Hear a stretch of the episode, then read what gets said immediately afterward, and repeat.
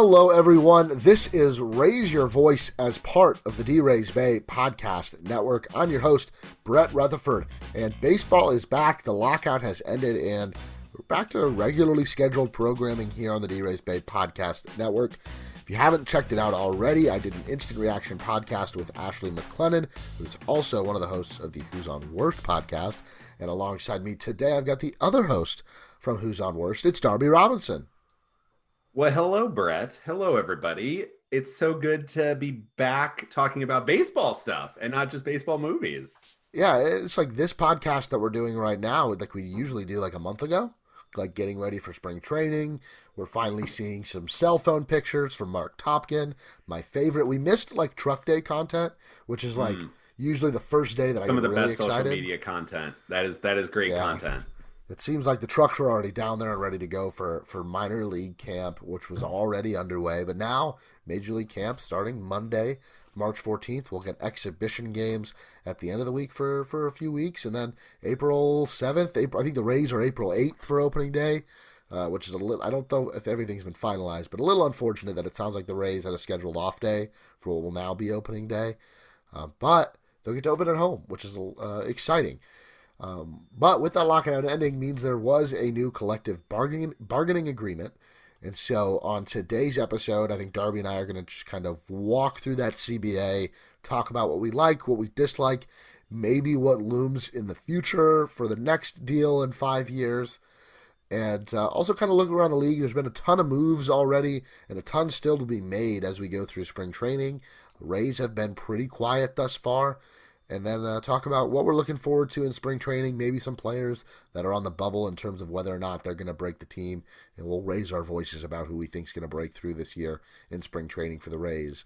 Uh, but let, let's just jump right into it, Darby. Um, C B A, uh, wh- wh- where do you want to start? What's the biggest sticking point for you, or so, maybe the biggest thing you like out of this new C B A? For me, coming into the C B A fight, the biggest thing that I thought would have been the winner that that I that I really wanted to see was an increase in minimum salary. Um, a minimum wage increase in baseball gives the most immediate kind of uh, rising of tide for the most players possible. So the previous minimum was five hundred K.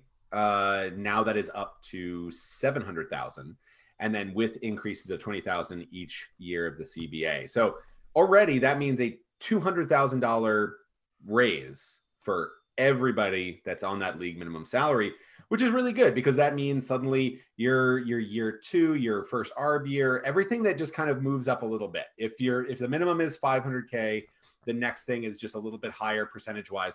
Now you are starting at a higher point, so that means those those young p- players that are coming up, that are getting that chance, those those guys that are maybe only going to have uh, a couple of weeks in the majors, though, that they get a little bit more money prorated to each day. So I think that was a huge um, win. I was, you know, obviously hope for more, but uh, I think seven hundred K is a good increase, and that's going to be a pretty helpful amount. That is not an insignificant amount of money for a lot of players. So I, I think that was that's really good. It's the largest increase in like twenty years. Back in oh two and oh three, it went up fifty percent when it went from two hundred to three hundred. Now we see it go from like five fifty or five seventy, whatever it was, to seven hundred. So, yeah, I think I think that's a win. And, and sticking in, uh, on the like part where uh, about service time and young players, it's good. You know, if you you look at where the league's best and brightest players are, um, you know, you're getting a lot of production out of guys that are in their pre-A R B years. And obviously, the very top tier of those players are going to sign massive extensions, guys like Fernando Tatís, Edwander Franco. But there's a lot of other really good players that are in their pre-A R B years that aren't going to sign two hundred million dollars extensions. Some of them do, like Brandon Lowe. He signed his very early on. Um, but I can think of other guys that um, are producing for their big league teams, that aren't locked up, that have to go through the arbitration process, uh, which I re- overall I'd love to see in, in, in, in the next, you know, few deals getting rid of arbitration. I don't know if that's possible, um, but mm-hmm. or, or at least reshaped, because it, I don't know. It's really weird for like players and their employers to be arguing over what their salary is going to be like in court. Um, but this is a really good start. Also, players that finish in like the top two in Rookie of the Year get a full year of service time, while I think that's mm-hmm. a good thing, I don't. I think it could have been a lot better. Like, I, I know Danny threw out the idea of, you know, a player comes up and, like, if he plays X amount of games that year, he gets the full year of service time no matter when he was c- called up. Like, if it was more than a cup of coffee. Like a guy like Wander Franco, who had played, like, he was a, an everyday player for the second half of the season, would have accrued a full year of service time. I also kind of like the idea of, like, the service clock starting whenever you're added to the forty-man and maybe league minimum being paid while you're on the forty-man, because technically you're a big league player. You can be called upon any day to, you know, join the big league squad. Um, these are things that maybe in the future the players will be able to win. I, I think given the, the, the climate surrounding these negotiations and the pressure that the season was going to be shorted, they did have to make some, some concessions. Overall, I think they won. We're going to go to go through everything else. I think overall they had a really, some really big wins in terms of, and minimum salary is one of those things. But Um, let's move on to, let's stay on the money side of things, um, competitive balance tax. So I think this was honestly, outside of international draft, which was kind of, you know, negotiated late in the process, this was where the players and the owners were furthest apart. And um, ultimately, we're going to see a nine point five percent increase over the two hundred ten million dollars threshold. And let's be honest about this. Like, this is a self-imposed soft cap. The owners want to have this in place so that they can say, look, we can't spend any more money, when in reality they can. They kind of disguise it as, oh, we want to make sure everything stays competitive. You don't have one team spending two hundred fifty million dollars while one team is spending seventy-five million dollars in payroll. Even though those numbers are made up, the owners can do whatever they want. Ultimately, though, it goes up a little bit. It's going to continue to go up all the way to two hundred forty-four million dollars in the last year of this deal. Darby, what are your thoughts on, on how they ended up with the C B T? I think it's probably the best they could get. Um, I, this was the biggest sticking point. Like this, the um, the we'll talk about the pre-arbitration bonus pool probably next, but that one was like the like the biggest split, that then eventually every time there was a new negotiation, the owners came up ten million. So it was like, okay, they actually didn't. That was not as big of a split yeah. as they really thought.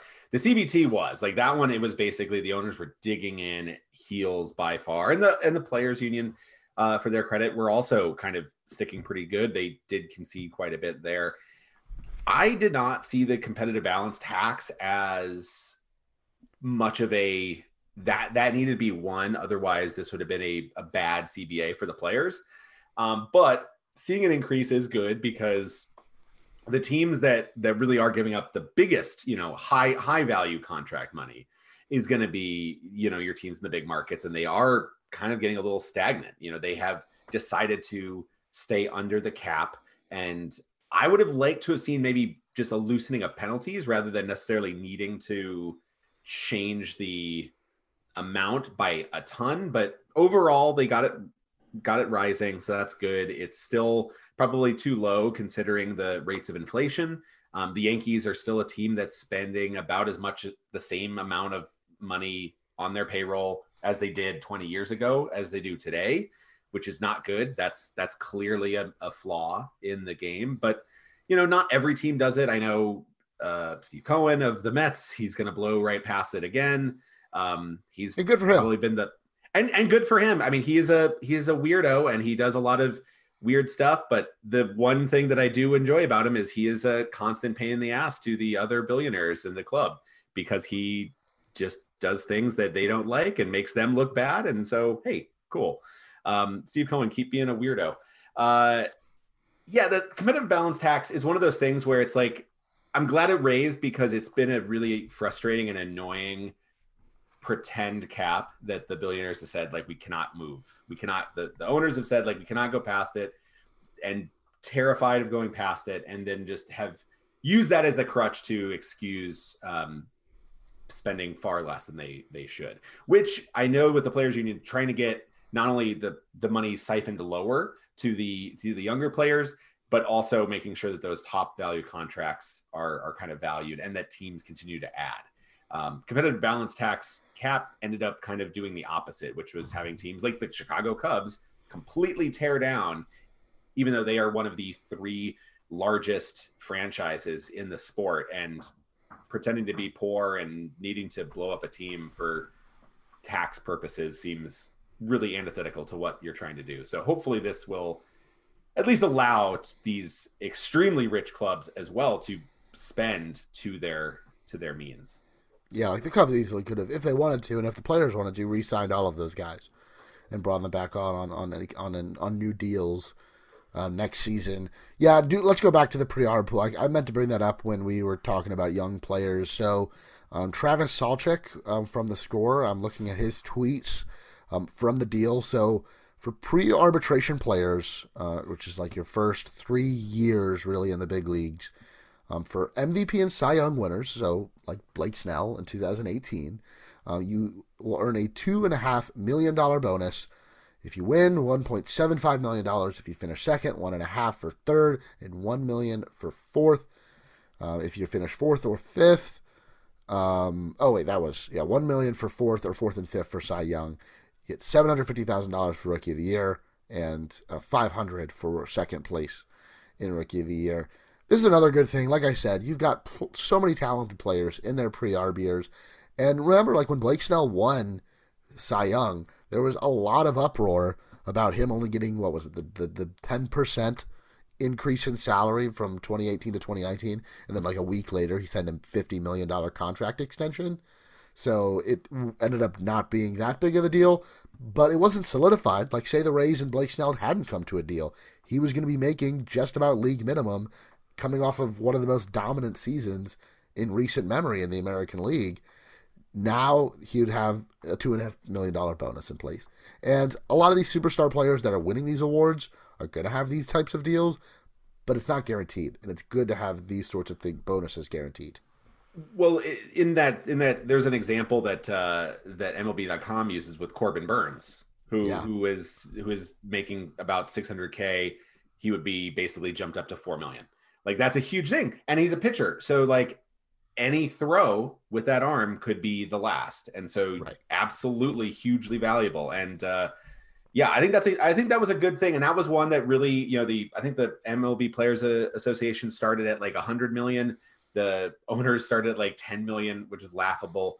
And then they eventually, uh, eventually got to fifty million, which I, I think is a good compromise. Um, I think that one, the, the, the pre-arbitration bonus pool mixed with some of the other ones, like the, uh, uh, you already mentioned it, the idea of finishing top one or two in Rookie of the Year, you get your full year of service time. There's another kind of rule change that kind of ties into that, trying to get this money to those younger players, but then also incentivize teams to not play games and keep people down, is adding a potential draft pick compensation to players that finish uh, highly in the Rookie of the Year um, voting, which I still, the rules, reading them, are a little bit tricky to sort of see like what exactly the comp- compensation is and how that will work out. But I do think clearly, draft picks uh, are a big deal. I think teams value them quite a bit more than maybe some of us even can think.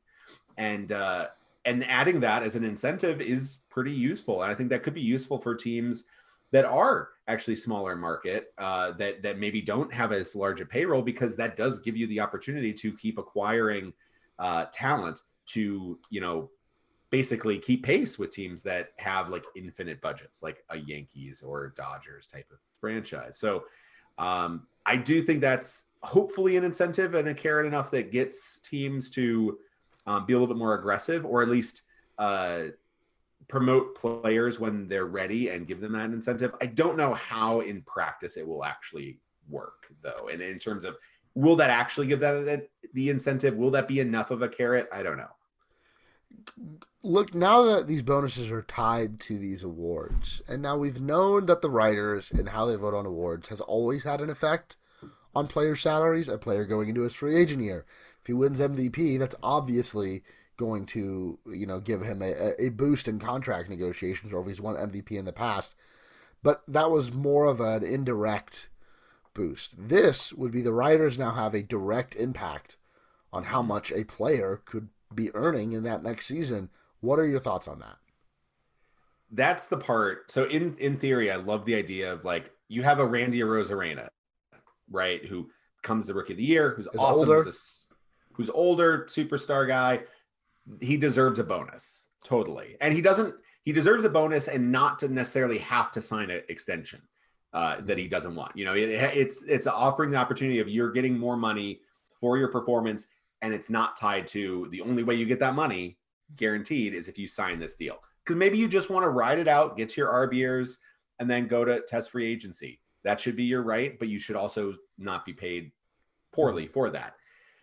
I think that I think you do raise, and I, I've seen some some pretty interesting uh, discussions on Twitter from even writers, baseball writers, yeah, yeah, about how this does put a really tough spot where you are now. I, I think there is some ethical and uh, real world, real practice issues that are going to arise with this, because if you look at it and you're like, say the the third or fourth, uh, you know, person you're voting for, if you're like, okay, this guy was the first overall pick, he's got a big bonus.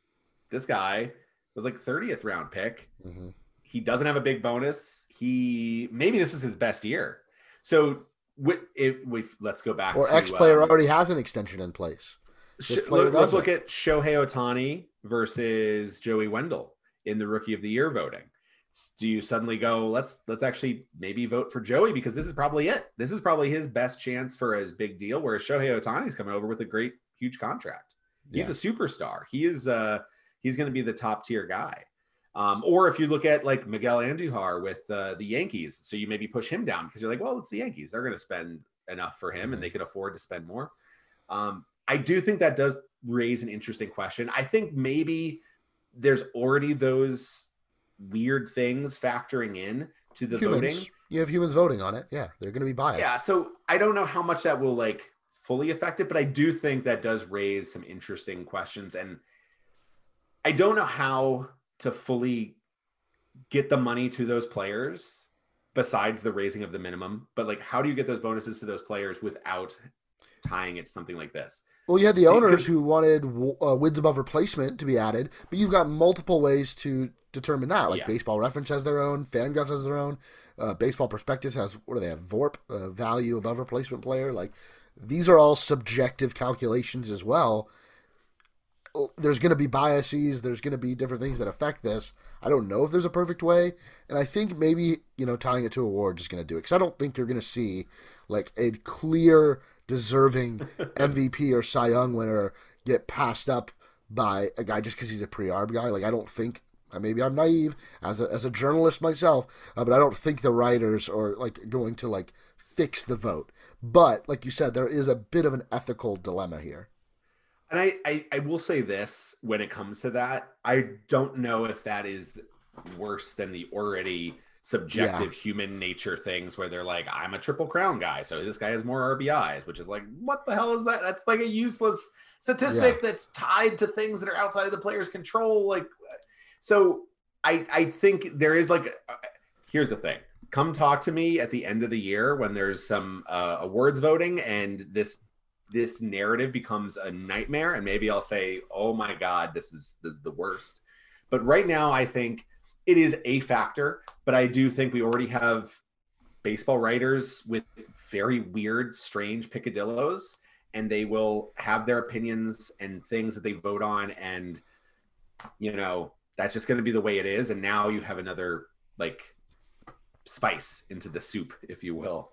So I, It's probably the best of the, it's much better than the war situation. I thought that was the, I thought that was a nightmare of epic proportions. Uh, and what a perfect way to, to like throw up. to the, the peep, the anti-numbers people, like the, imagine the fits that would have been thrown by writers and by fans that like, oh, now it's just trying to accumulate the most war. That's how you get paid. You're not actually trying to win baseball games anymore.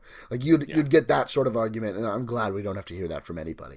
Yeah, that was, I was like, that was the one thing that I, I'd rather go back to this voting than, than that, because that was, that was a, I could see the next five years of our lives in yeah. the pure agony and migraines that was about to, uh, to give us all. Yeah. Uh, let's take a quick break, and on the other side, we'll talk about some changes in this new C B A that will more so affect what's happening on the field.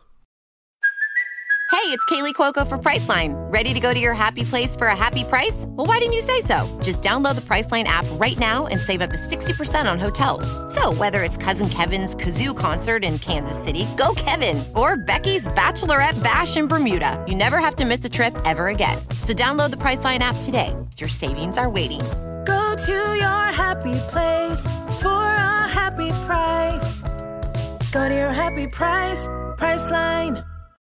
And we're back on Raise Your Voice, and I do want to talk about the new option limits rule, and I don't know, Darby, maybe you could call this the Lewis Head rule, as he was optioned so many times. Uh, do you have the total? Do you know the total number off the top of your head? I want to say it was eleven or twelve. Yeah, it was Chris Mazza wasn't I, that far behind. Yeah, Mazza, basically he was fishing or taking a, a cab to the to the drop. That was the two um, things he did all of yeah. And also, like, and, and like, I remember, like, some people on Twitter are like, "What's he doing? Like, why is he fishing? Why didn't he report to Durham?" Like, the man's been sent back and forth between two cities all season. Let him have a couple days off to go fish. He's on a pitching schedule, anyways. He'll be fine. Uh, we could also call this the Tom Verducci role because, like, uh, you know, he wrote that hit piece on the Rays about, you know, basically saying that Ryan Sheriff's mental health issues uh, were tied to the Rays optioning him all the time. Um, but we could, we've, we've talked about Tom Verducci enough on this podcast network, I think. Yeah. Um, so we can call it the Lewis Head rule, but basically I think this is a very good rule. It states that players, uh, cannot be sent up and down between the majors and the minors more than five times in one season. And I don't know, maybe even that number is a little too high, but now there's a limit, and there hadn't been a limit beforehand because if you're unaware, players have three option years in some very special cases like Brent Honeywell or Brendan McKay. They get a fourth due to, like, injuries upon injuries. Very rare. But usually you have three years in which you can be optioned. It's not three times that you can be sent down. If you're optioned once in a year, that's your option year done. You could be optioned eleven times, like Lewis Head. Now it's capped at five. I think this is very good. Uh, it, and as much of a supporter as I think we are of the Rays, and oftentimes the way they do things, we recognized, like, on these podcasts that what they were doing to Lewis Head and Chris Mazza was, like, not a great thing. Now, the other argument is that, like, Lewis Head and Chris Mazza might not have been pitching in the big leagues if it weren't for their ability to be optioned so many times in one year. Uh, you know, maybe the other teams don't give them the same opportunities that the Rays did. But now, I think five, I think it's a good number. You know, it, it could be lower, but the fact that this is a new rule, I think five is a good place to start. Yeah, I, I agree. I think I do think the option rule overall does benefit players, especially the way the Rays and the Dodgers and the Astros use it, because you are getting, these are the cream of the crop, like, organizations. And so when they are like, this guy is great, we're going to sign this player in, we're going to use him uh, as an option guy, we're going to just show more teams, you know, real good major league tape on these guys, that does help them. But there is a limit, and I think they'll still be able to get that with five options. I think that's, or five trips, let's just say. After the fifth trip, after the fifth designation, you can still be optioned more times. You just have to be, every single time would have to be exposed to waivers, right? Which is um, good. Like, it gives players yeah. more major league opportunities, kind of like a rule five, like a mid-season rule five draft type of thing. So it's like, yeah. you have the you have too many you have too many good, talented people. And so other teams that don't have as many have an opportunity to take one of the ones that you don't actively need. So I, I think it's good. I think that's fine. I, I think when it, when the rule came out, everyone kind of, like, looks to the Rays to be like, how are they going to handle it now? They can't use their tricks. And it's like, well, they, you know, the Dodgers do this, the Astros do this. Any team that's, like, great at, like, especially with bullpen is, and has a ton of depth, is going to be doing this. So I think this is a good thing to reduce, and those teams are going to adapt. You know, I, I have no doubt that the the Rays or the Dodgers are going to be able to figure out how to basically roll out talented pitchers every single game with this new limit. Yeah, and we I, I saw um, Dan is it Jamborski Jamborski from from FanGraphs. I could completely be botching that last name. I apologize, Dan. I know you're listening. Um, Fr- friend of the site too. He has commented yeah. many times on D-Rays Bay, and we love his stuff. Yeah, um, so he, he put out this interesting point. It was more geared towards like the shifts and other rule changes that we're going to get to in just a second. But just the fact that like some teams are benefiting off these off these rules like doesn't mean that it's bad that if the rules are changed. Like, okay, you don't want to you don't want to have like beat the game of Major League Baseball after a couple of years and then like playing the same game. Like things are going to change. And it's fun to, like, learn how to beat these new challenges. Like, the Rays are going to have to adapt the way they operate their shuttle between Durham and the majors. The Rays were the team that everyone did the same thing. Like, look at them and be like, okay, now that the, the loogie rule or the three-batter yeah. minimum rule. Or the opener. Like, okay, how do you figure that out now? You can't yeah. do the Waxahachie switch. You can't do any of those things. Beat that. And the Rays are like, fine, whatever. We'll just do, you know, you just adjust. You just adjust. You have the rules that are set in place, and good teams will figure out ways to maximize that talent on the edges of those rules. They will find the edge. They will find the new uh, adaptations. And so a lot of these rule changes, even ones that I don't like, and, and we're going to talk about like potential future rule changes that have not been agreed upon, but the potential to change rules has been agreed upon. Even the ones that I don't like, I'm not going to be like throwing up my arms in disgust. It's more like, I mean, I am excited about the idea of a, a team like the Rays who are crazy innovative. It's just another opportunity to say like, okay, this is what the new setup is. How do you work with in these new sets of rules? Let's, let's jump into, I think the biggest potential rule change that could come as early as twenty twenty-three is the banning of the shift. Something that existed before. The Rays used it a bunch in the Madden days. Ted Williams in particular. Yeah. There's some great, like Ted Williams was one of the most shifted players of his era. But the Rays started shifting everybody. You know, it wasn't just the big lefty in the lineup. They were shifting everybody. It's kind of, you know, shifting righties. They're trying different formations. It was, it got, I'm not saying it was bad or good, but it was ridiculous. Like, it was insane the different ways they would shift their infielders around because it had never been seen before. And now we've had all this talk really on the last few weeks of negotiations that they were going to ban the shift. Nobody really knows, knows what that means. Does that mean you have to have at least two infielders on either side of the infield? Does that mean an infielders have to stay in a certain box that may or may not be drawn on the field of play? Nobody really knew. Everyone was just all ban the shift and was either like, yes, amazing, ban the shift, or no, terrible, ban the shift. And ultimately, I'm like against any banning of the shift.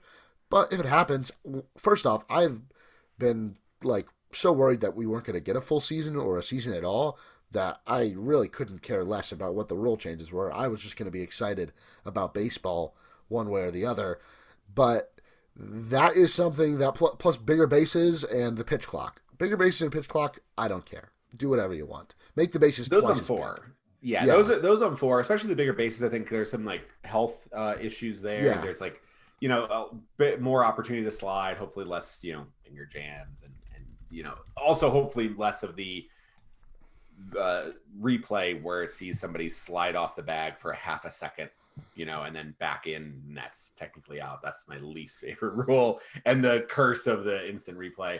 Um, I'm strongly against the idea of banning the shift because I feel like the way it's come about is just been this anti-intellectual, like weird knee-jerk, like I just like, you know, this player is super one-dimensional and it's unfair that people have figured out how to defend him. And it does feel like you're kind of nerfing the game to help out players that are less than. Yeah. However, however... while I hate the narrative behind it and I hate the arguments that have been put forward to ban it, again, like I said, we'll just adapt, right? And and, right. and overall, the shift, I I don't think does as much as people think. And it, I don't think banning it's going to come up with the solutions that people think it will either. It's going to give Joey Gallo like six more singles a year. Like that's it. Like it's just, like he's still going to strike out thirty-five yeah. to forty percent of the time. He's still going to swing for the fences every single time. Basically, when he makes contact, it's either going to be on the ground directly to the second baseman. It's going to be maybe a dribbler through the the middle, or it's going over the short porch that's two hundred twenty you know feet out to right field. Like that's that's the he is going to be an out, like a three true outcome guy of either an out, a strikeout, a home run, mm-hmm. or a walk. you're not going to change that. He's never changed. So why would he change now? It's just, you're going to add like a couple of points of batting average. So instead of being a two twenty batting average, he'll be like two forty. Big whoop. It's not going to be that crazy big of a thing. It's just, I don't like the idea of like, we have to stop strategy and innovation to help, you know, along these other players. But I'm not going to, like, like you said, like if we have to sacrifice the shift to get labor peace, then like, so be it. Kill it. Yeah, exactly. Yeah. And, and it's, it's ultimately, if that's the way we decide as a society that baseball is going to be played, like you've got to have a player here. Okay, fine. Baseball is still going to be baseball. And even like with the shift, as much as a fan I am of like teams utilizing it to their best interest, there's nothing I love more than like a player bunting against the shift to reach first base.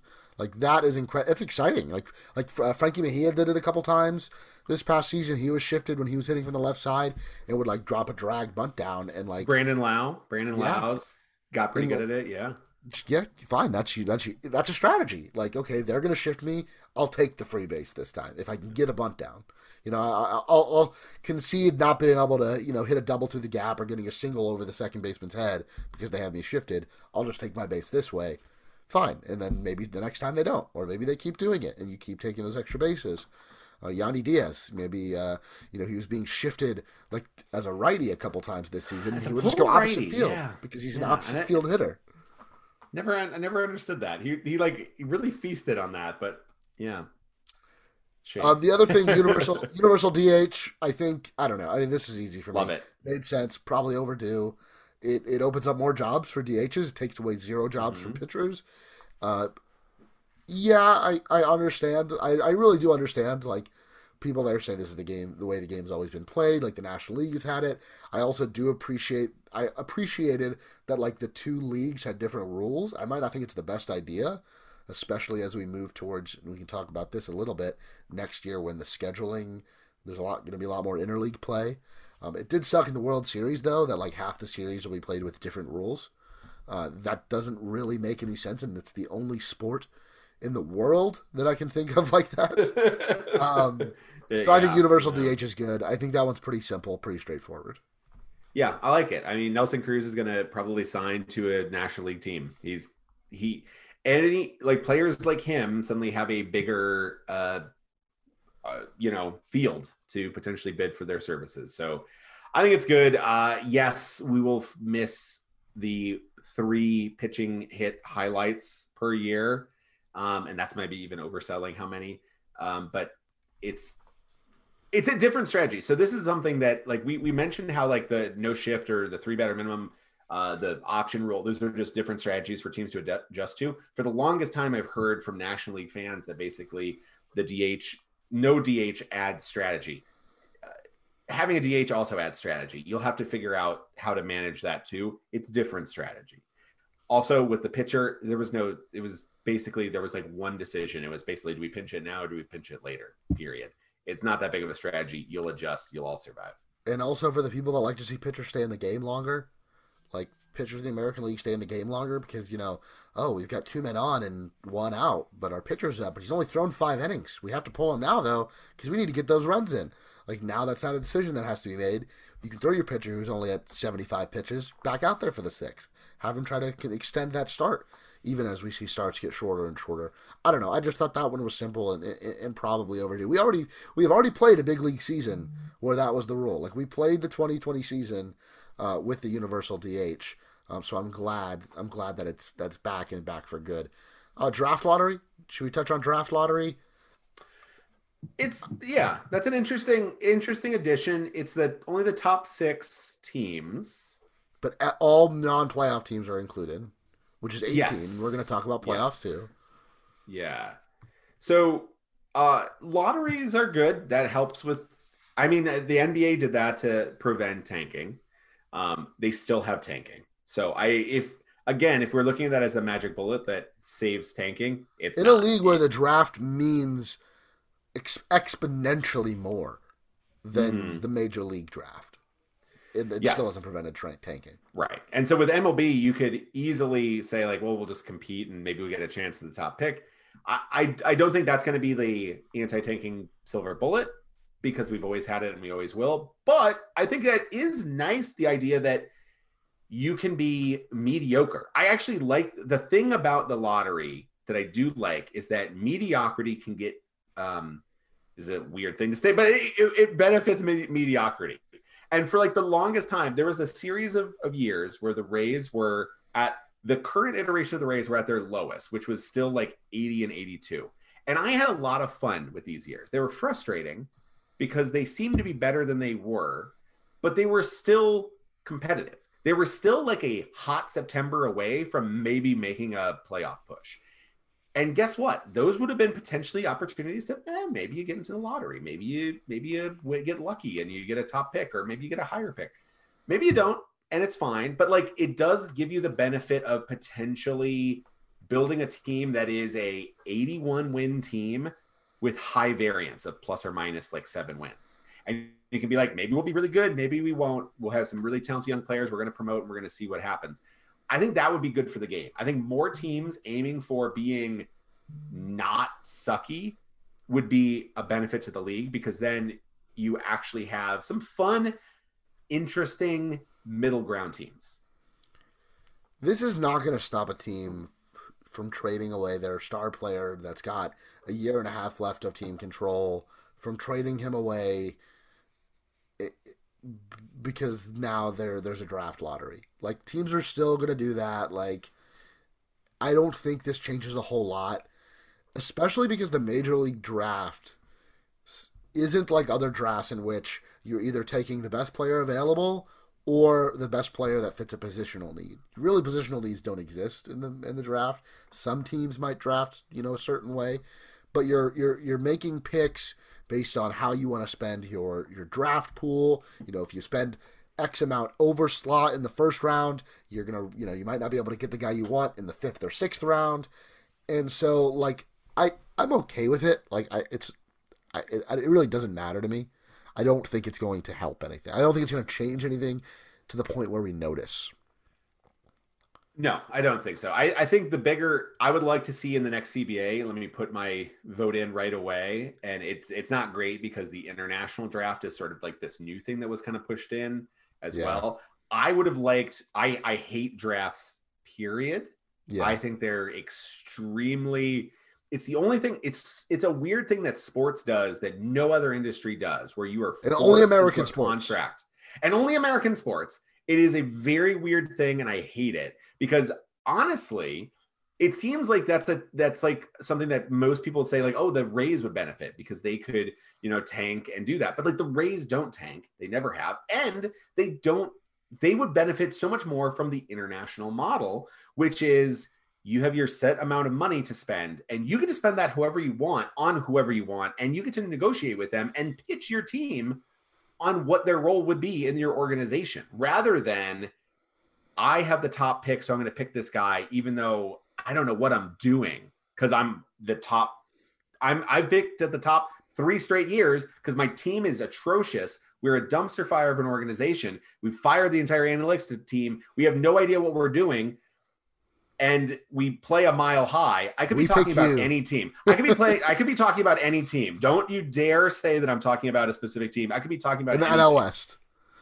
It, it could be anybody. It could be anybody. All right. It could be anybody. Um, uh, let's call us the C Rockies. No, wait, that's too specific. Let's call us the Colorado R's. Um, no, you're st- you're a team. You're now a player that's stuck going to a team that doesn't necessarily fully uh, value what you do. Whereas you might take a few million dollars less to go to a market or a region or a team that fits your model, whatever. And that in baseball, is. you could be there for like ten years. You know, you could be like and five years in the minors. Your entire in the your entire prime could be wasted on that. So I hate the I hate the drafts in general. I hate that the international draft is going to be a thing potentially. I hate that the, you know, I I don't so. Draft lottery is like whatever, it's something. I would rather no draft whatsoever, which will never happen. Which will never happen, but it's it's very frustrating. So that's my just small giraffe rant. Because the other thing is like the teams enter like signing bonus negotiations with these players. A lot of times this happens like before the pick is made. Like a Team Alaska player, hey, are you willing to sign for X amount? The player will say, well, I'll sign if you give me this. But once that draft pick is made, the players have no leverage. The team holds on to their draft rights for the entire year. You have a player like Kumar Rocker, who's going to have Tommy, or who had Tommy John surgery.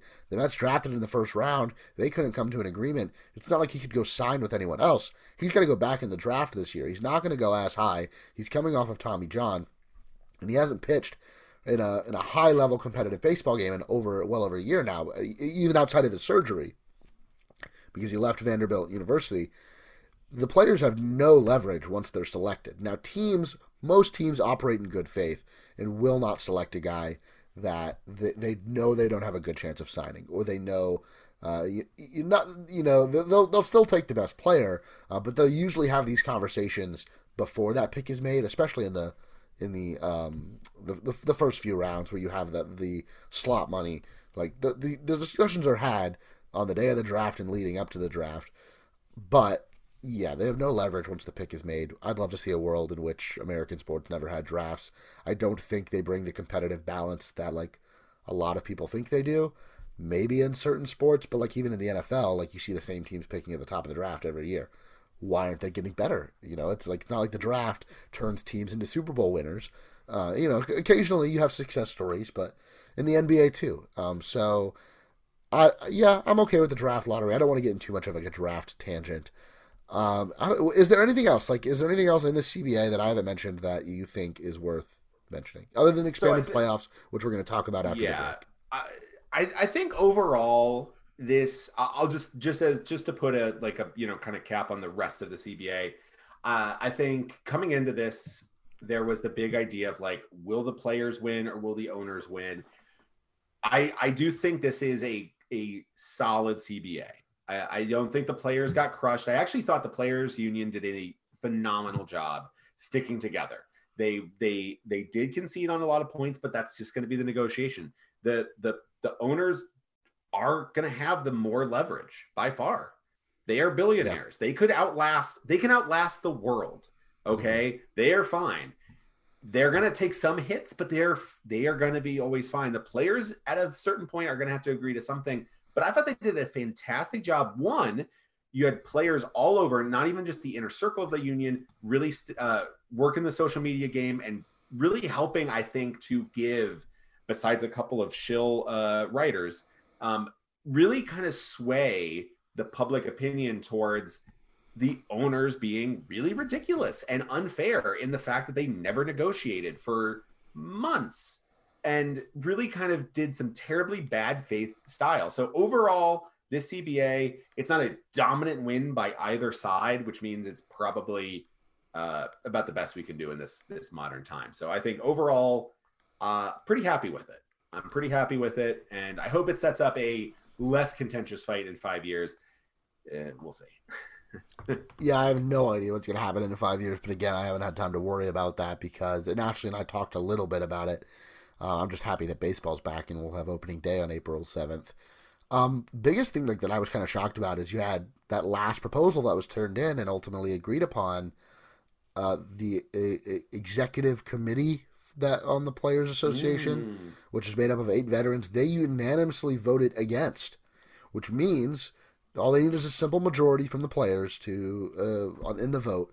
But they needed, with the eight votes going against from the executive committee, which usually is a pretty good indicator of how they vote on these sorts of things, they needed two-thirds of the team reps to go against the executive committee, which they got. Like, they got more than that. They, the uh, the team reps voted twenty-six to four. I believe those are the Mets, the Astros, and a couple other teams that were dissenting. I don't know who their reps are, but they got the twenty-six votes, which is, you know, like five more than they needed uh, to to pass this thing. So uh, ultimately, I was kind of shocked that it passed when it did. I thought we were going to definitely see more games. I think if it had gone past that day, we were going to see canceled games that weren't made up, which was honestly where I thought the owners were going to cave in at the last second. As soon as that, that number was going to drop below one sixty-two and stay below one sixty-two, that's when they were going to cave. Um, so maybe the players gave out at the last second. I don't know. Maybe I got the vibe that, like, some of these players and these player reps that are repping teams full of a lot of young guys that are just trying to get back out to the, you know, spring training, get their careers back underway. They kind not caved because they still got so much in this deal. They did, they had a lot of wins, uh, but it felt like maybe towards the end there that they were like, you know what, we got what we could get. Let's play ball. And with that being said, we're going to take one more break. On the other side, we will talk about expanded postseason, and then we'll kind of talk about what we're expecting out of the Rays and what we've seen around the league at the start of spring training. And we're back on Raise Your Voice. Darby, we have an expanded postseason. Uh, for uh, it's happened. We've had twelve teams before.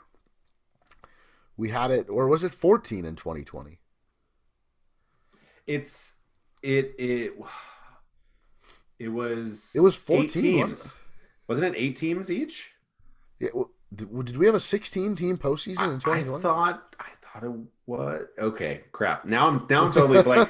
I kind of memory hold a lot of twenty twenty during the regular season because the no, Rays were at right. the top, it, so they were it normal. Was. It but was. it was eight. It was eight, yeah, right? Because we had because like they had the, everybody played a wild card round. That's right. Yeah, yeah. It was a it was a best of three, which is kind of a preview for now, um, because we are going to get best of threes again. Uh, twelve a twelve-team expanded playoff. I'm against expanded playoffs. I thought five and five was actually a, probably the best amount because baseball being such a long grind is kind of part of the charm of it. It, it takes those are your playoffs. Getting the playoffs is a huge deal. That is a huge achievement. It is banner worthy, but twelve kind of feels like a win because, man, it just really seemed like the owners were desperate for fourteen or sixteen or good Lord, I, I, I was yeah, just playoff. thirty, just everybody's in. I was really so nervous about the rest that getting to twelve and the rules that it that it were at, I'm pretty happy with the result. I would prefer ten, but I knew expanded was coming, so twelve is the best of the situation we could have hoped for. I, I I agree. Yeah, I thought we were getting fourteen. twelve is like the compromise I'm willing to make because there was zero chance it was staying at ten. Um, mm-hmm. So I, I, I'm very good with twelve. The format, however, and I don't know, this might be the best way to do it. I don't know uh, if the ghost win would have actually been a good thing. I was actually really opposed to that, but I couldn't come up with a better idea. So the top two teams in each league get an automatic bye into the divisional series. They start where a normal team would have started, a normal division winner would start. The third, the worst division winner, so the division winner with the third best record, plus, now I'm doing math in my head, three wild cards. Right. Three versus six, four versus five. Right. Will play in a three-game series. In, well, I'm guessing they're calling the wild card round. Yeah, I, I'm I'm guessing, yeah. And even though one of those game... teams is not a wild card team, I guess it's still a wild card round. Yeah, yeah, and and the uh, it's a three-game series hosted by the highest seed, and then uh, there will be no reseeding going into the divisional rounds. But a division winner, one division winner in each league every year, will have to play in this wild card round. Same thing happens in the N F L, um, except the N F L's at fourteen teams now, and instead of one bye or instead of two byes, there's only one. I actually kind of like that in the N F L.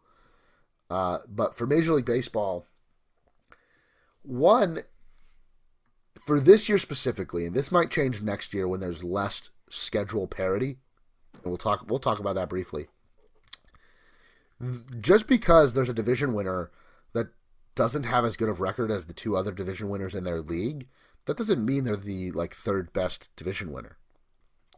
A ninety-five win A L East champ could very well be better than a one hundred win A L Central champ or an A L West mm-hmm. champ even. Like if the Astros win, and the Astros are always very good, so but if the Astros win one hundred two games and the uh, White Sox win one hundred games and the Rays win ninety-nine games, I like I, I'd be hard pressed to say that the Rays are like clearly the worst team out of the three.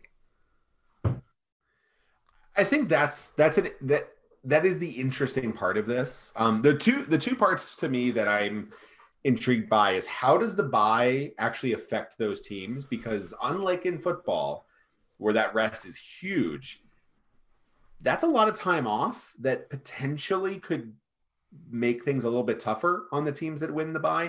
I think it also could help you reset your rotation. So maybe that'll be good, but I am curious to see how those teams interact. And I am very curious to see how it shakes out, right? Because I think immediately I would, I would immediately think the Central would be the the weak team, or the yeah. N L East, or you know, you, you're you're looking at like what was the worst team that won a division last year, or the team that was the weakest. And I do think you raise an interesting point, is that like you could potentially have a the N L Central just be, or the A L Central be complete, you know, a bunch of teams that are sort of tanking or mediocre, and one team that's really good and just kind of uh, runs up the win total. And then you have the A L East be a four-team complete slugfest where the team that wins is incredible and the team that finishes fourth is incredible, and they're all within like a few games of each other, but suddenly all of them are playing in the wild card round, whereas the uh, other team is going on. I think overall this is probably the best you can do. It, it incentivizes the top two seeds. Um, I'm I'm more in favor of going to less divisions and more just general overall, and that's what we're kind of going to get in yeah. a way in twenty twenty-three, um, where it's it's less divisional games and more, and every team every it's, team plays. It's going to become more an N B A like schedule where you play everybody in the league, which I I was I, I don't like interleague play. I wanted to get rid of it completely in the regular season. Um, yeah. That was never going to happen. I kind of like the way they had it now, where you've got one geographic rival and then you play one division. Um, within you know one year you play the N L East, then you play the N L Central, and you play the N L West. I like that. Um, I'm sad to see that go. I mean, I think it's a good thing. You're going to get matchups that like we never used to get, like. The Rays will play the Giants every year. The Rays will play the Rockies every year. They'll play the Cubs. Like, every other year, they'll go to Wrigley Field. That's pretty cool. Um, yeah. I I don't love it for, like, how you balance a league, but it does even out the schedules a little bit more. It does move towards divisionless baseball, which is something I'm not opposed to. Um, I'd love to see two divisions in each league rather than three, or rather than no divisions in each league. Uh, but, yeah, I mean, these are things that, like, I'm not going to be complaining about. Like, the fact that we didn't have this, like, Major League Baseball didn't capitulate, we didn't have a season. And to be clear, these don't take place until twenty twenty-three. twenty twenty, because the schedule's already in place for twenty twenty-two. Well, and with the expanded playoffs, I do think, so the biggest downside to more expansion of playoffs is, one, diluting the playoff pool, where you have worse teams that do not belong there getting in. Um, we kind of saw that with the N F L. We saw those, that extra team that was in got brutally beaten to a pulp in the first round by the team yep. that was normally on a bye. Um, and it was kind of a laughable, like, walkover. In, in baseball, that could be kind of different. You could have a pretty mediocre team with a, a starting pitcher, and suddenly they're one game away from winning.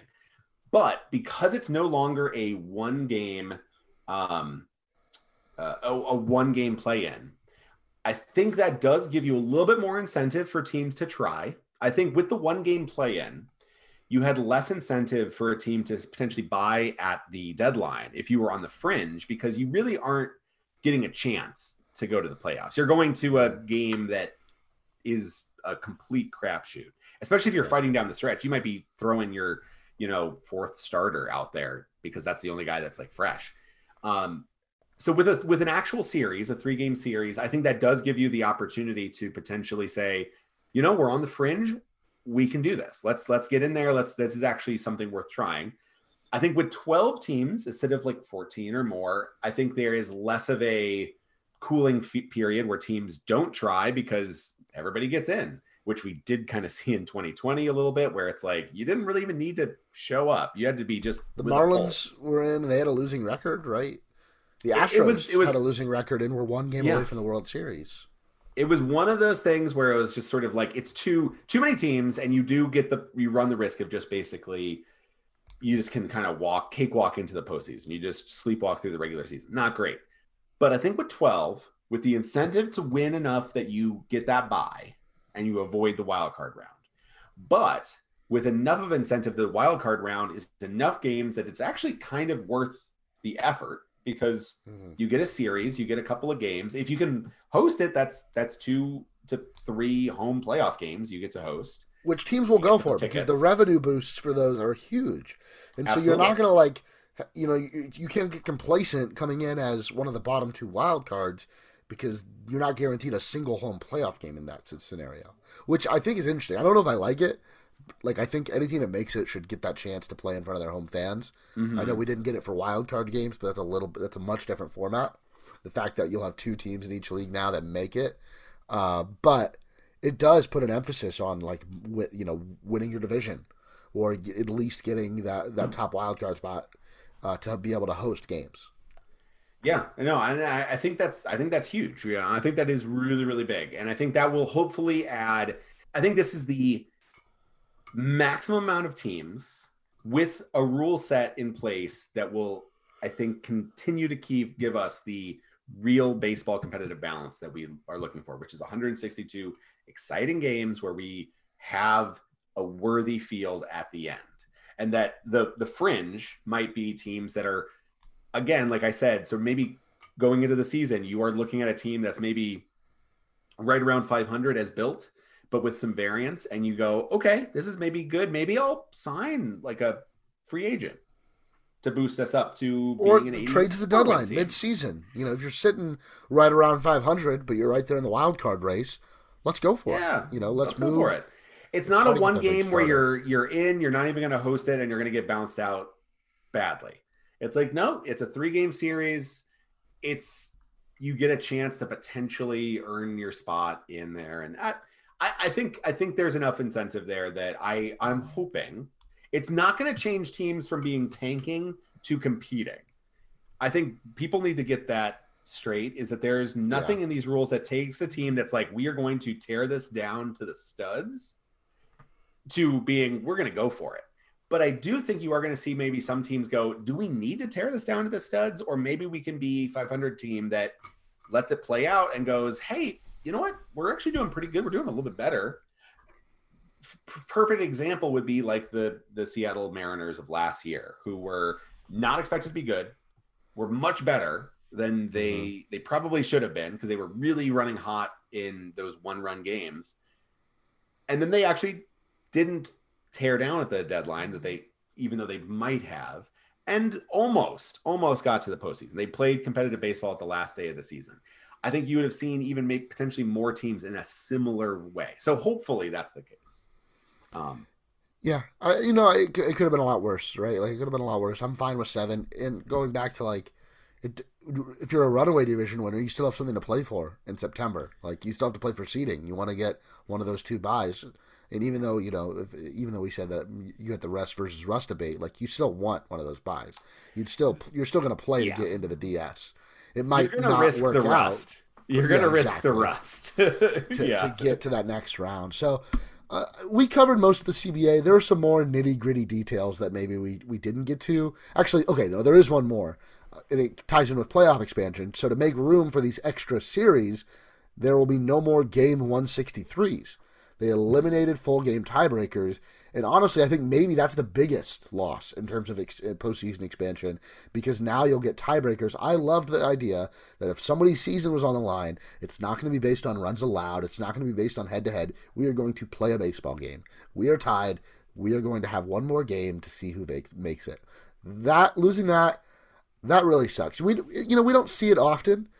But it's like such a great appetizer before the playoffs. You get that one year we had two, right? We had two separate mm-hmm. ones, and you know the Rays have taken play. You know they've played in a game one sixty-three. They played in a do or die game on the last day of the season to play a do or die one sixty-three to play a do or die wild card game, and they won all three. And that was just like so exciting. Losing that sucks. Yeah, but it does. It does. I think that's. I think that's. That's a. That's. One of the best. I mean, that was what we were looking for this end of the season last year too. Like yeah. it's you, you, it gives you something to really root for, is that opportunity to potentially get that one sixty-three. But yeah, alas, can't have it all. Can't have it all. All right. With that, let's move into real quick. Um, some, some league news. There's been uh, already some deals made. I kind of want to talk about, and maybe Darby, I'll, I'll bring up one thing that I, I've noticed, and then maybe you've got another deal on your mind. But let's start with the Sonny Gray deal. He is traded from the Cincinnati Reds to the Minnesota Twins um, for, um, I should have p- pulled up the pitcher that he was traded for up, um, uh, Chase Petty. Chase Petty was sent to the Cincinnati Reds in, in exchange for Sonny Gray and another right-handed pitcher. I believe his name is Francis Piguero. Uh, first off, Chase Petty is was drafted in the first round of the twenty twenty-one draft. He has not pitched a full season of pro ball. Sonny Gray, very good major league pitcher, former All-Star.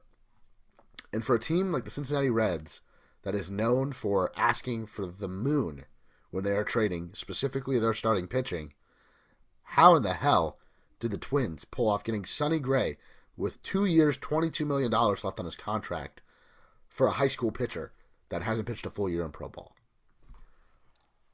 Well, you see, the new C B A does not prevent teams from dumping salaries uh, that are cost too much. Um, I yeah, it's a it's a baffling move to me, but it's one of those moves where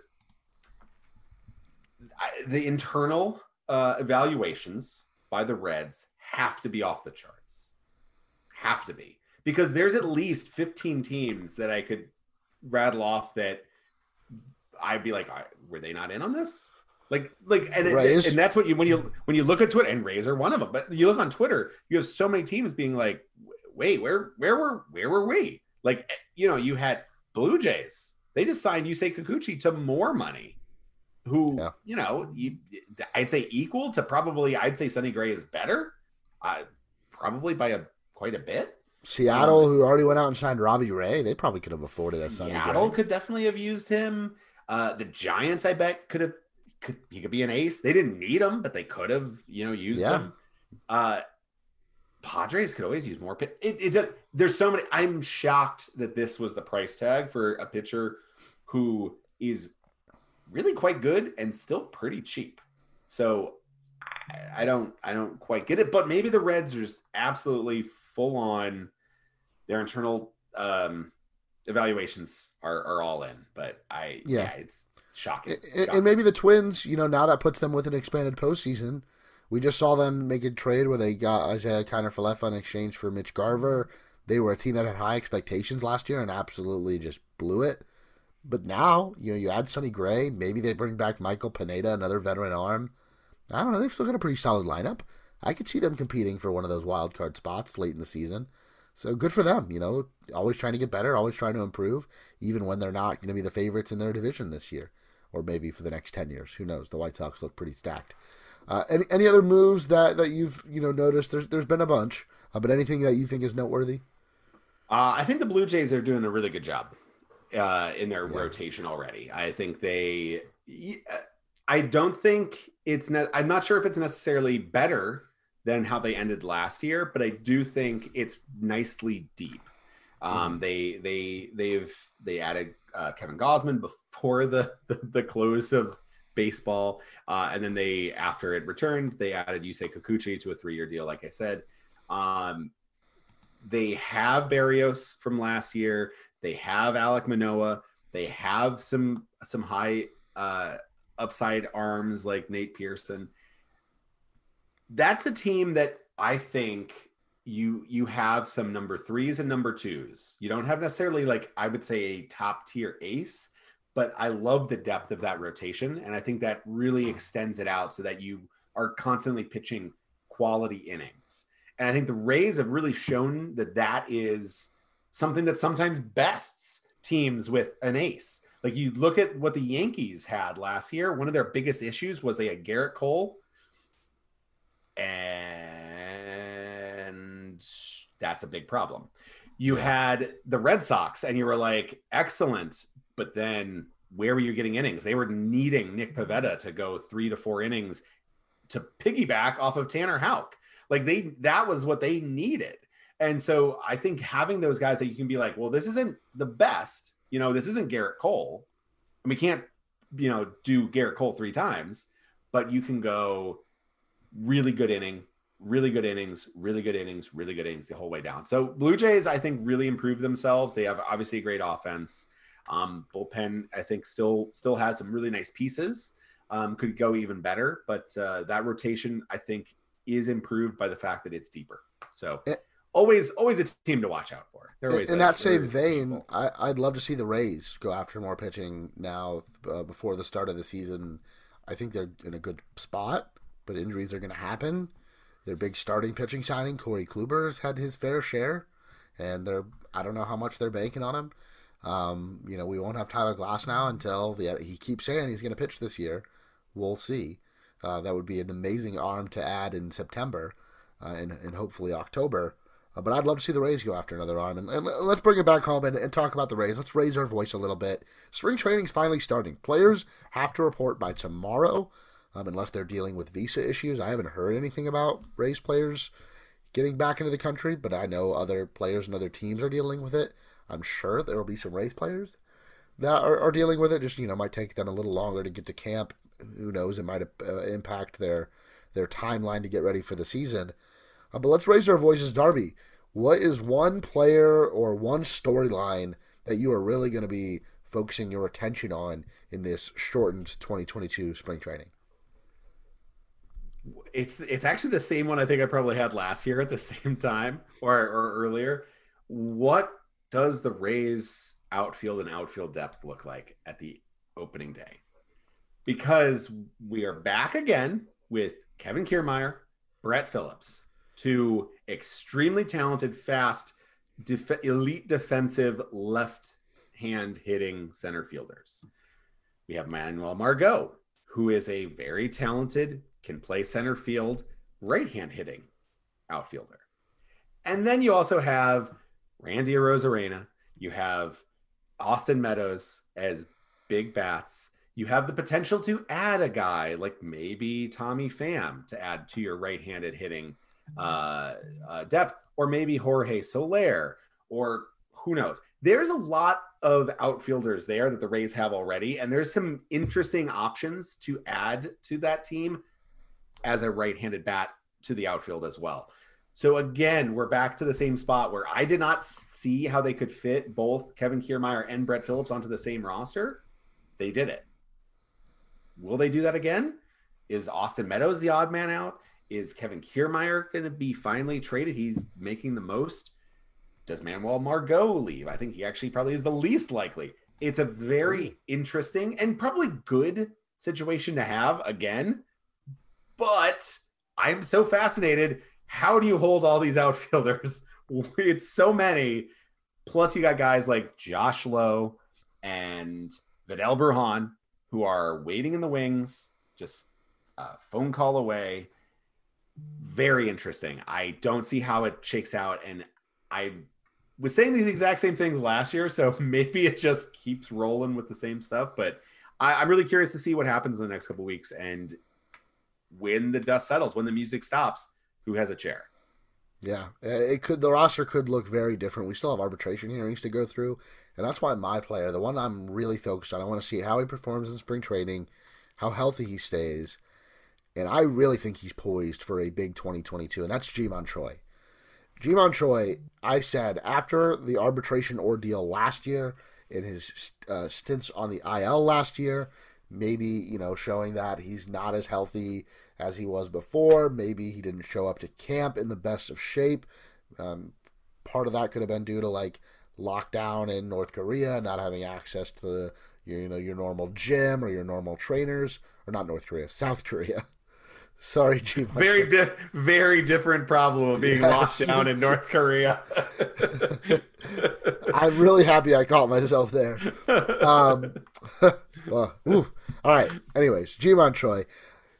This year, like I had, I, I thought easy non-tender or easy D F A or easy trade for, you know, lotto ticket right-handed pitching prospect. But instead, he was one of the only, if not like the only player that they reached a pre-arb agreement with, and they gave him a nice raise. After last year, they took it to arbitration. He was publicly upset with the amount that the Rays had on the table. He won his arbitration case. I thought the Rays were going to be like, all right, peace, see ya. No, they kept the left-handed hitting, first base only, uh, Ji-Man Choi. They gave him a raise, and first thing he does when he gets to camp, he's giving Eric Neander a big old bear hug. So it seems like things are looking up and up for Ji-Man Choi and the Rays and their relationship. He's a super fun player to root for. He is a good baseball player, a very good hitter, and somebody who's carved himself, you know, put himself on the on the on the long side of that platoon at first base with, with Yandy Diaz and whoever else plays first base over there. I know things could change if the Rays, I don't know, somehow pulled off Freddie Freeman or Matt Olson or any of the other big left-handed hitting guys that can play first base. I think that's unlikely, though. I think they're going to roll with G-Man Choi. I think he's up for the task, and I'm really excited to see what he does in spring training. Do you have any thoughts on G-Man Dar- Dar- Darby? I, here's the thing with G-Man. He is still one of the most likable Rays, and last year it definitely felt like he was not quite himself. Yeah. It was just, it was just not quite there. So him being like healthy and trimmed down and did really you see some of the pictures he was uploading? I mean, his calves. He's looking great. He's looking great. This I is, stared this at his calves a... for a little bit. I, I'll be honest. it's, it's, it's, uh, he's, he's looking pretty good. He's, we might see some splits. Who knows? He's getting that lower body yeah. correct. And and, yeah, and Joey I, Wendell's gone, so he doesn't have to worry about like trying to get balls left and right. Love Joey Wendell. They were a great duo. Joey Wendell would keep balls in the infield. Joey uh, Ji-Man Choi would keep him from going into the, the bleachers, right? Like They, they exactly, worked well together. Exactly. Uh, but no, yeah, I think G-Man is a – that is one of those those players that I think coming into last year I thought was going to be D F A'd. Then after last year I thought coming in there's least likely to be a, a Ray at opening day was Ji-Man Choi. Uh, but unless Freddie Freeman walks through that door, I do think Ji-Man Choi and Yandy Diaz make for a tremendous first base platoon. And G-Man is some one of those guys that I could easily see having like this sneaky, like two to three war monster. If he stays healthy, yeah. Season. Yeah.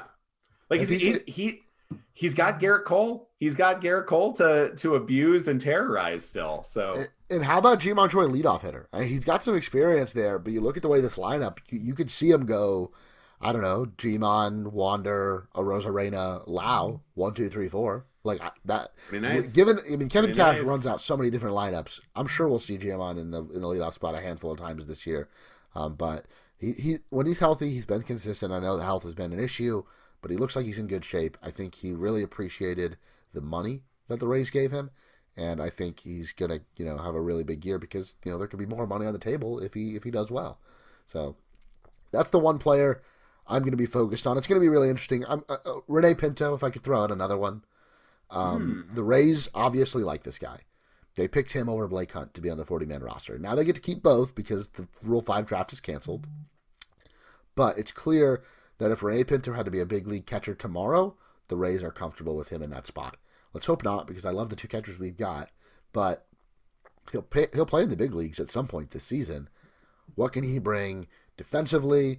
We know that that's such a big part of like Mike Zunino's game, and even Francisco Mejia, I thought, looked good defensively in this last season. He's no mm-hmm. Zunino, um, but he stepped up in a big way. Maybe the way the Rays coaching staff worked with him helped with that.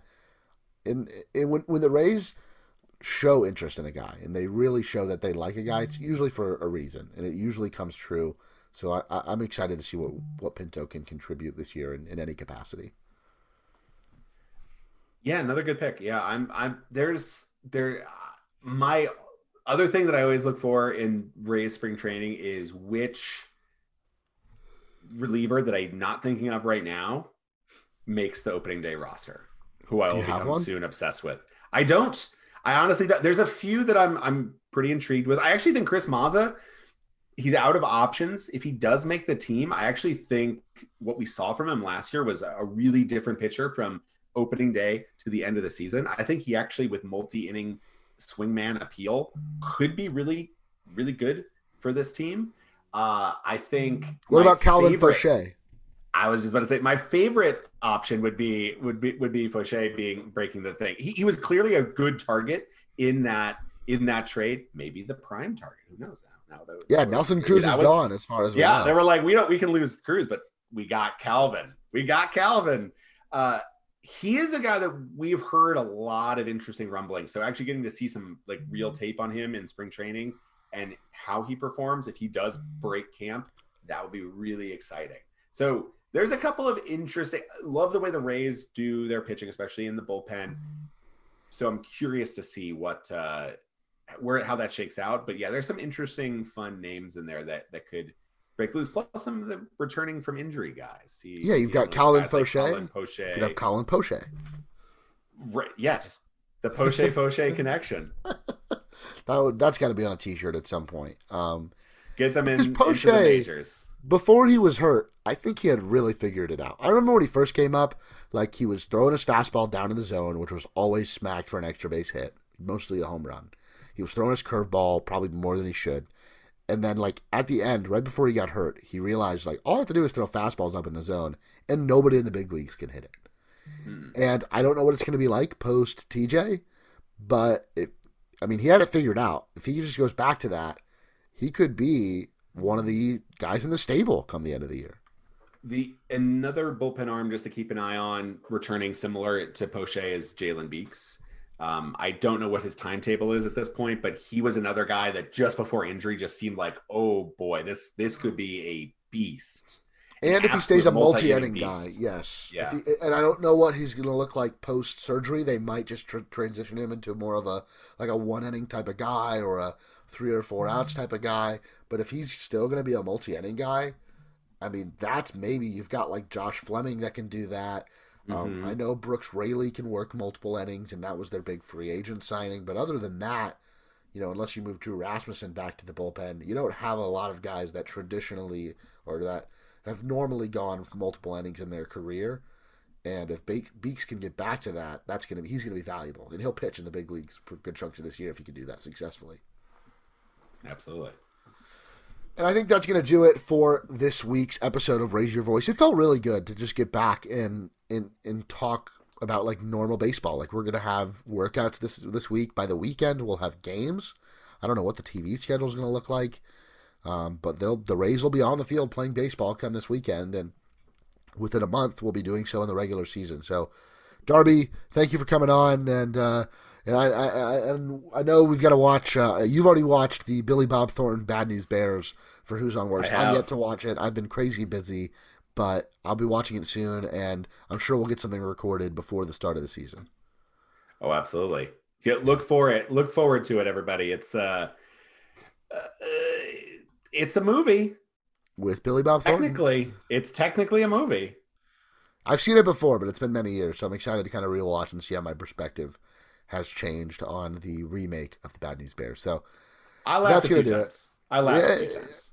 Uh, we'll see how it goes for me. I have a feeling I'm not going to enjoy this one at all. So that's going to do it for this week's episode. Uh, thank you guys for listening. If you're not already, make sure you're heading on over to d rays bay dot com. All of the great off-season coverage, even during the lockout, go through and read all that. We just had Prospect Week, a ton of great prospect content, and now spring training content starts this week. Ton of great stuff on the site. Make sure you're reading that. If you like what we do, make sure you subscribe or follow to our podcast network. That means every new episode will be downloaded directly to your device. If your platform allows it, rating and reviewing it is the best way to spread what we do to more and more more and more Rays fans. Once again, thank you for listening, and I'll talk to you next week.